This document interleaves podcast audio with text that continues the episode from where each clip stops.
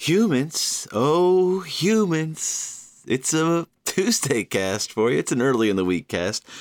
Earliest you can hear this is Tuesday, January 24th. I'm recording Monday afternoon, the 23rd. Another rainy day, but nothing like that January thunderstorm we had last episode. Humans, what are we going to talk about today? Well, the Super Bowl is right around the corner. So we're going to talk some Super Bowl ads. We're also going to get to know the stadium a little bit. We're going to get familiar with State Farm Stadium in Glendale, Arizona. After all, millions of us will be welcoming this stadium into our homes. Should we not know what we're chewing on? Should we not know what we'll be digesting in just a few short weeks? And you know, an old favorite movie has been on uh, the streaming services and on the cable networks lately Jerry Maguire. So, we're going to talk a little Jerry Maguire. Sid, this movie's so old. Why now? Well, one, the streaming services are all putting it on right now. And that movie has some heavy Arizona Cardinals plot lines and this is this stadium is the home of the Cardinals, so why the heck not? Why the heck not? And we're going to be talking Super Bowl ads, but one stands out above the most. If you've been watching any football this year, you've probably come across these ads. They're dramatic. Many parts of them are in black and white. They hook you. They're about Jesus and they say, He gets us. He gets us. I've been curious about these and I decided to take a little deep dive.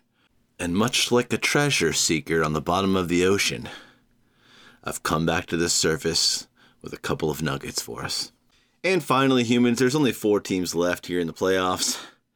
NFL, that is. Three games in total two conference championships, the Super Bowl.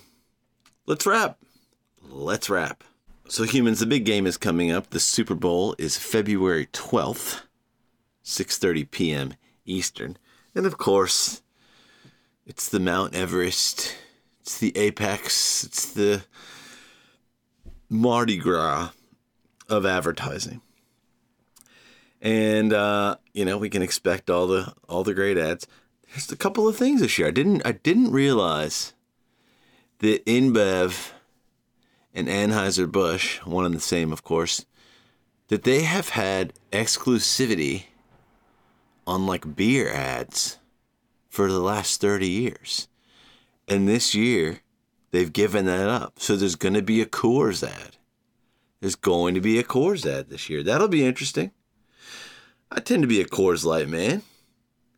I've been a Bud Light man recently, but I was a Coors Light man for years and years, and I've got an uncle on either side brother of my father, brother of my mother, both Coors Light guys.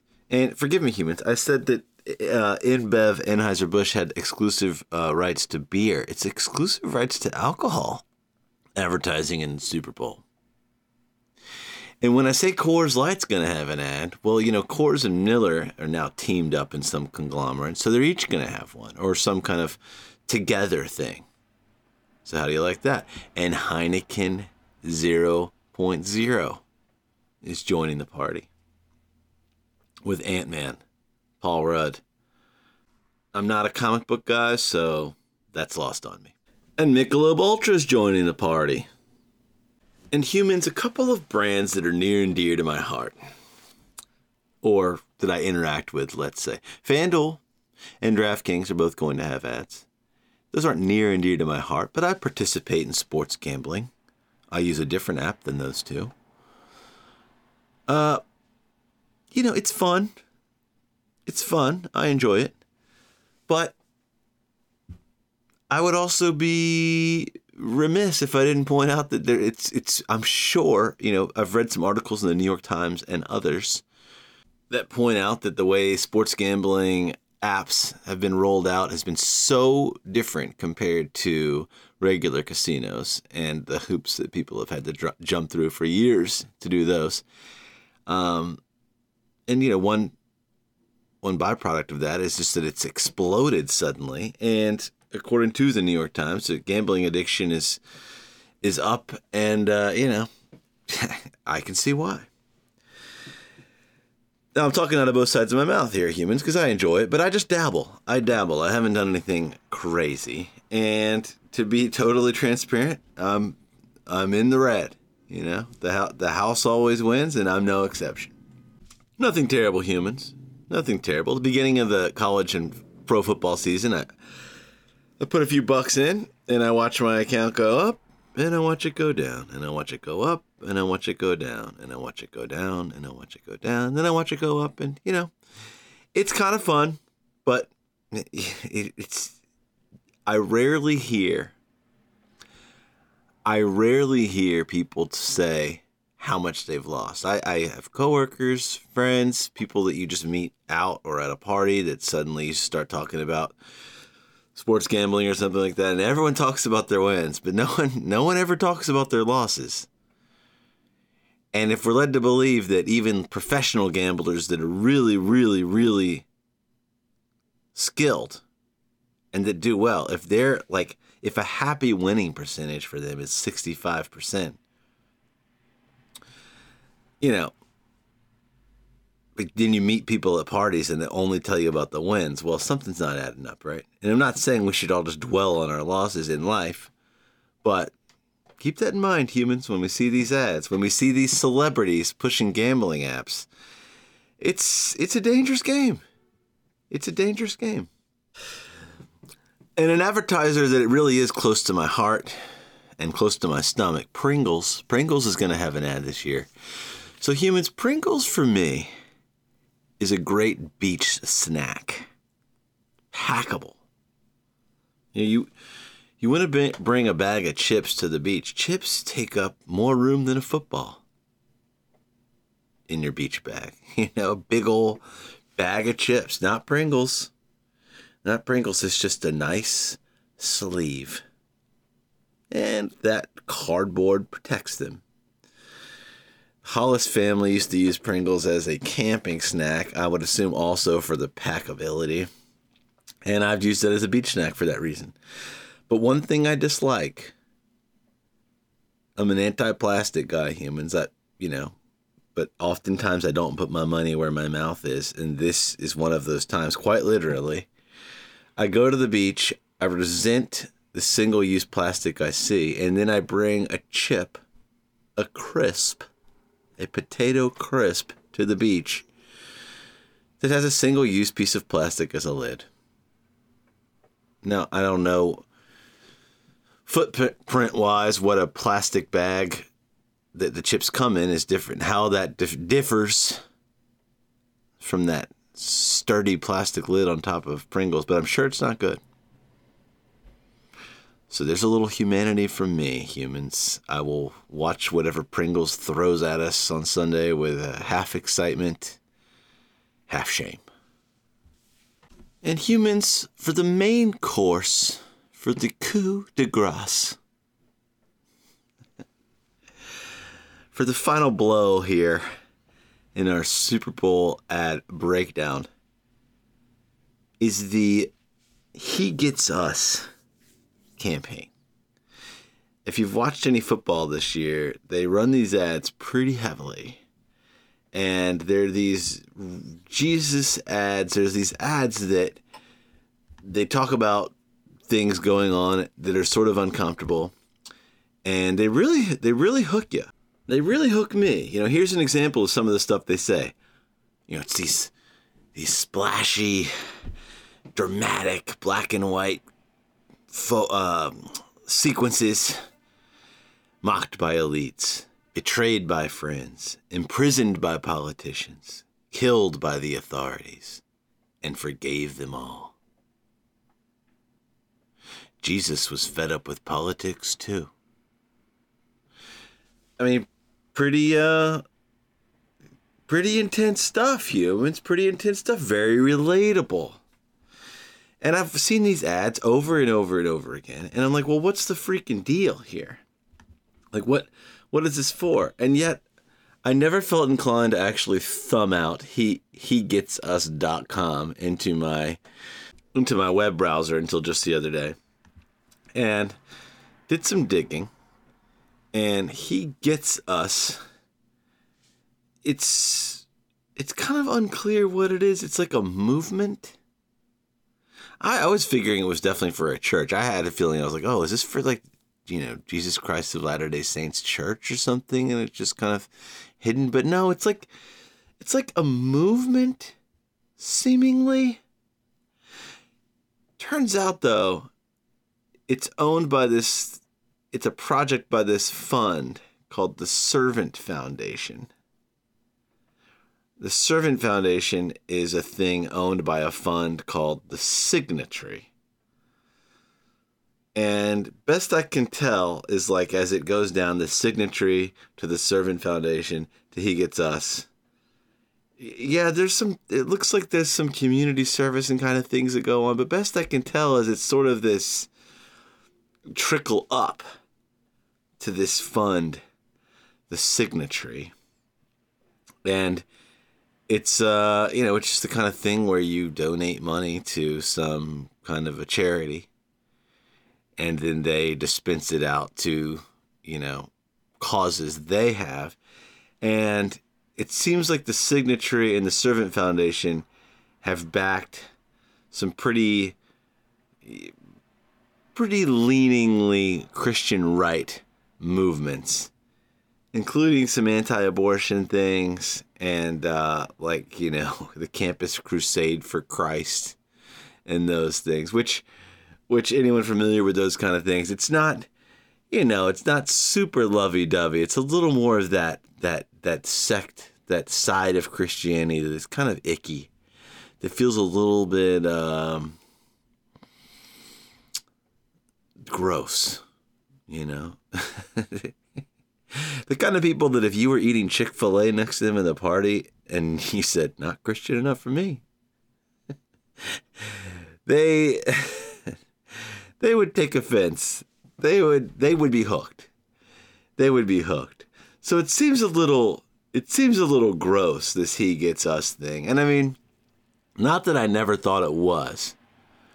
But they do a great job of seeming very, very relatable. I mean, Jesus was a refugee. I mean, that's and that's interesting, right? Because I feel like when I think of the Christian right, I don't think of people that are very intolerant to refugees and immigration. So for them to have that message, I'm like, huh, is there hope? Is there hope for these people? But then to find out that it sort of all trickles down or trickles up, whichever way you're looking at it, whichever way the arrow's pointed, is to this fund these donor advised funds, um, it just feels a little gross. And I learned a lot of this humans by reading religiondispatches.org and christianitytoday.com. But according to these sites, funds from the signatry, which finances the Servant Foundation, which finances hegetsus.com. funds from the signatry have been used to support groups that are anti LGBTQ. They've been used to support groups that are anti abortion. They've been used to support the Creation Museum, which is a lot like a science museum with a lot less science. Uh, the Creation Museum, an, attract- an attraction of answers in Genesis. Eh, I clicked around the Creation Museum a bit and um, it's pretty wacky, but they are anti flat Earth. Uh, so we agree on something here. Kyrie Irving. Kyrie Irving will not be caught dead anywhere near Creation Museum. More brain performance. Yes, please. So, humans, just keep that in mind when you see these ads uh, during the playoffs this coming weekend, the conference championships, and when you're at a Super Bowl party and they come on and people are like, what is this? You know, because a lot of people don't watch football until the Super Bowl and they're going to go, what is this? Oh my God. Or people will be like, oh, I just, yeah, I was watching a game the other day and I saw this. What the hell is it? Now you know. But be careful because they seem like very quote unquote woke. They seem like very hip, very of the now things, like that one I was saying about the refugee. I mean, it sounds very heartwarming. But it turns out that's just marketing. And the money's going to stuff that, that feels pretty damn icky as far as I'm concerned. He gets us. I can't fight the wind anymore. Now that guy was probably praying to Jesus pretty hard. Okay, humans, so the Super Bowl, it's not just the ads, there's a game that takes place. There's a venue. Of course, there's a halftime show. Rihanna will be the halftime performer. But humans, let's get familiar with the stadium. State Farm Stadium in Glendale, Arizona. Now, you guys know how I feel about artificial, artificial turf. I don't like it. It's a rug, it's a carpet. If Green Bay, Wisconsin, can pull off natural grass, why can't everyone? We know these football teams make a ton of money. We know the budget's there. I mean, indoor or outdoor, I hate watching people play on a rug. Why bother have it painted green? Why bother having it painted green? It's a rug, it's a carpet. But we're in luck. This year, the Super Bowl will be played on natural grass. The stadium there in Arizona, formerly University of Phoenix Stadium, now State Farm Stadium, has a retractable roof and even better, a retractable field. The field rolls in and out of the stadium. It's on rollers and it just rolls right out, rolls right in, so they can have concerts and stuff. But it's real grass, thank God. Now, if I had to guess, I bet they're going to leave the roof closed, which is so lame, man. Let them play outside. If I was a fan, I'd want to be outside. I hope the roof is open. But you know, one drop of rain and people lose their minds when it comes to the Super Bowl for some reason. Meanwhile, how much fun was it to watch that Buffalo and Cincinnati game over the weekend in a pouring down snowstorm? I mean, that's fun. Being warm in your home, eating chips, eating pimento cheese dip, and, and it's watching a cold weather game. That's fun. The Super Bowl could be that once in a while. Or at the very least, I want to see it outside. Thank God it'll be on natural grass. I hope the roof's open. I doubt it will be. Remains to be seen. So, Glendale, Arizona, 19 minutes from the center of Phoenix. So, right there in Phoenix. Boy, that's going to be nice.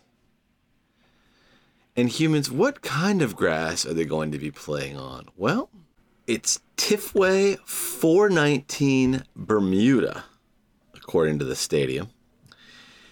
And according to KingRanchTurfgrass.com, krturfgrass.com, it is a deep green Bermuda grass with a fine texture and is a superior turf for fairways, tees, athletic fields, and home lawns.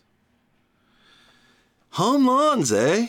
Humans, I know, I know, I know some of you chip golf balls in your backyard once in a blue moon.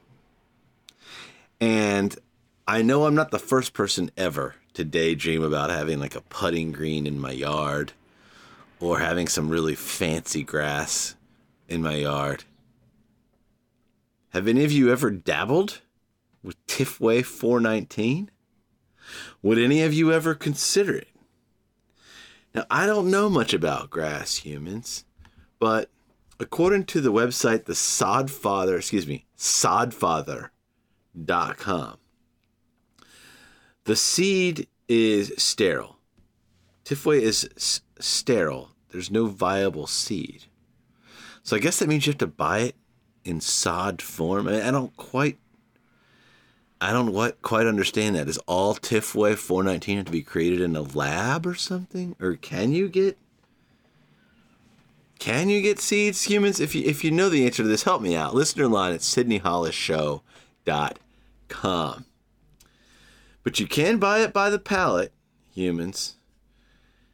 Costs about 200 160 to 230 dollars per pallet.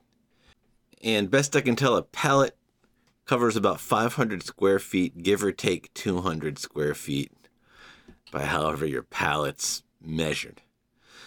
So, humans, have any of you ever dabbled in Tifway 419? But even better, have any of you ever created ever created a little putting green at home or a little athletic field at home of superior grass?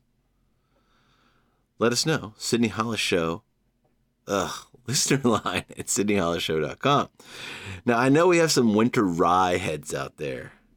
I know there are some homeowners out out there that listen that really love to plant a nice, beautiful green winter rye. I would assume this time of year. Holla back. Listener line at sydneyhollisshow.com. All right, humans. So we've got three games left in the NFL season. Two conference championships Sunday, January 29th. 3 p.m. Eastern, we got the 49ers versus the Eagles.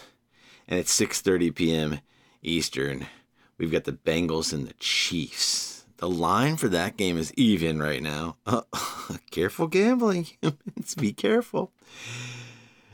But more importantly, humans, that first game I mentioned is on Fox, and the Super Bowl will be on Fox. But the AFC Championship game between the Bengals and the Chiefs will be on CBS, and that will be our last time this year to hear amazing and entertaining duo Tony Romo and Jim Nantz. When Tony Romo was in the league, I didn't care for him. When he first started announcing, I didn't.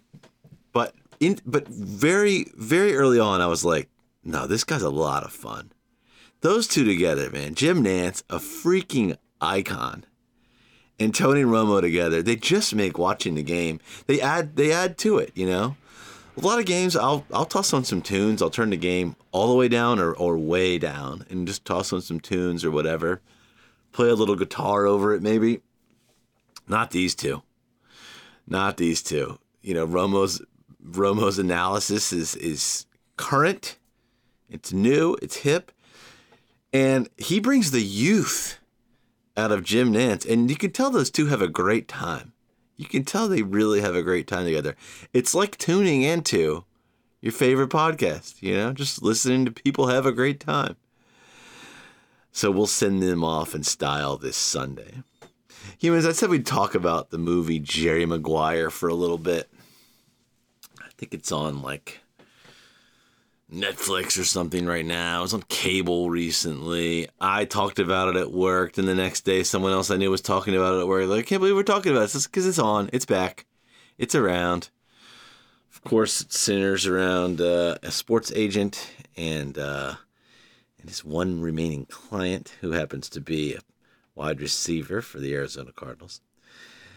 But humans, you know, we all get caught up in, you know, oh, Tom Cruise's character, Jerry Maguire, has had this moment of inspiration. He writes a mission statement.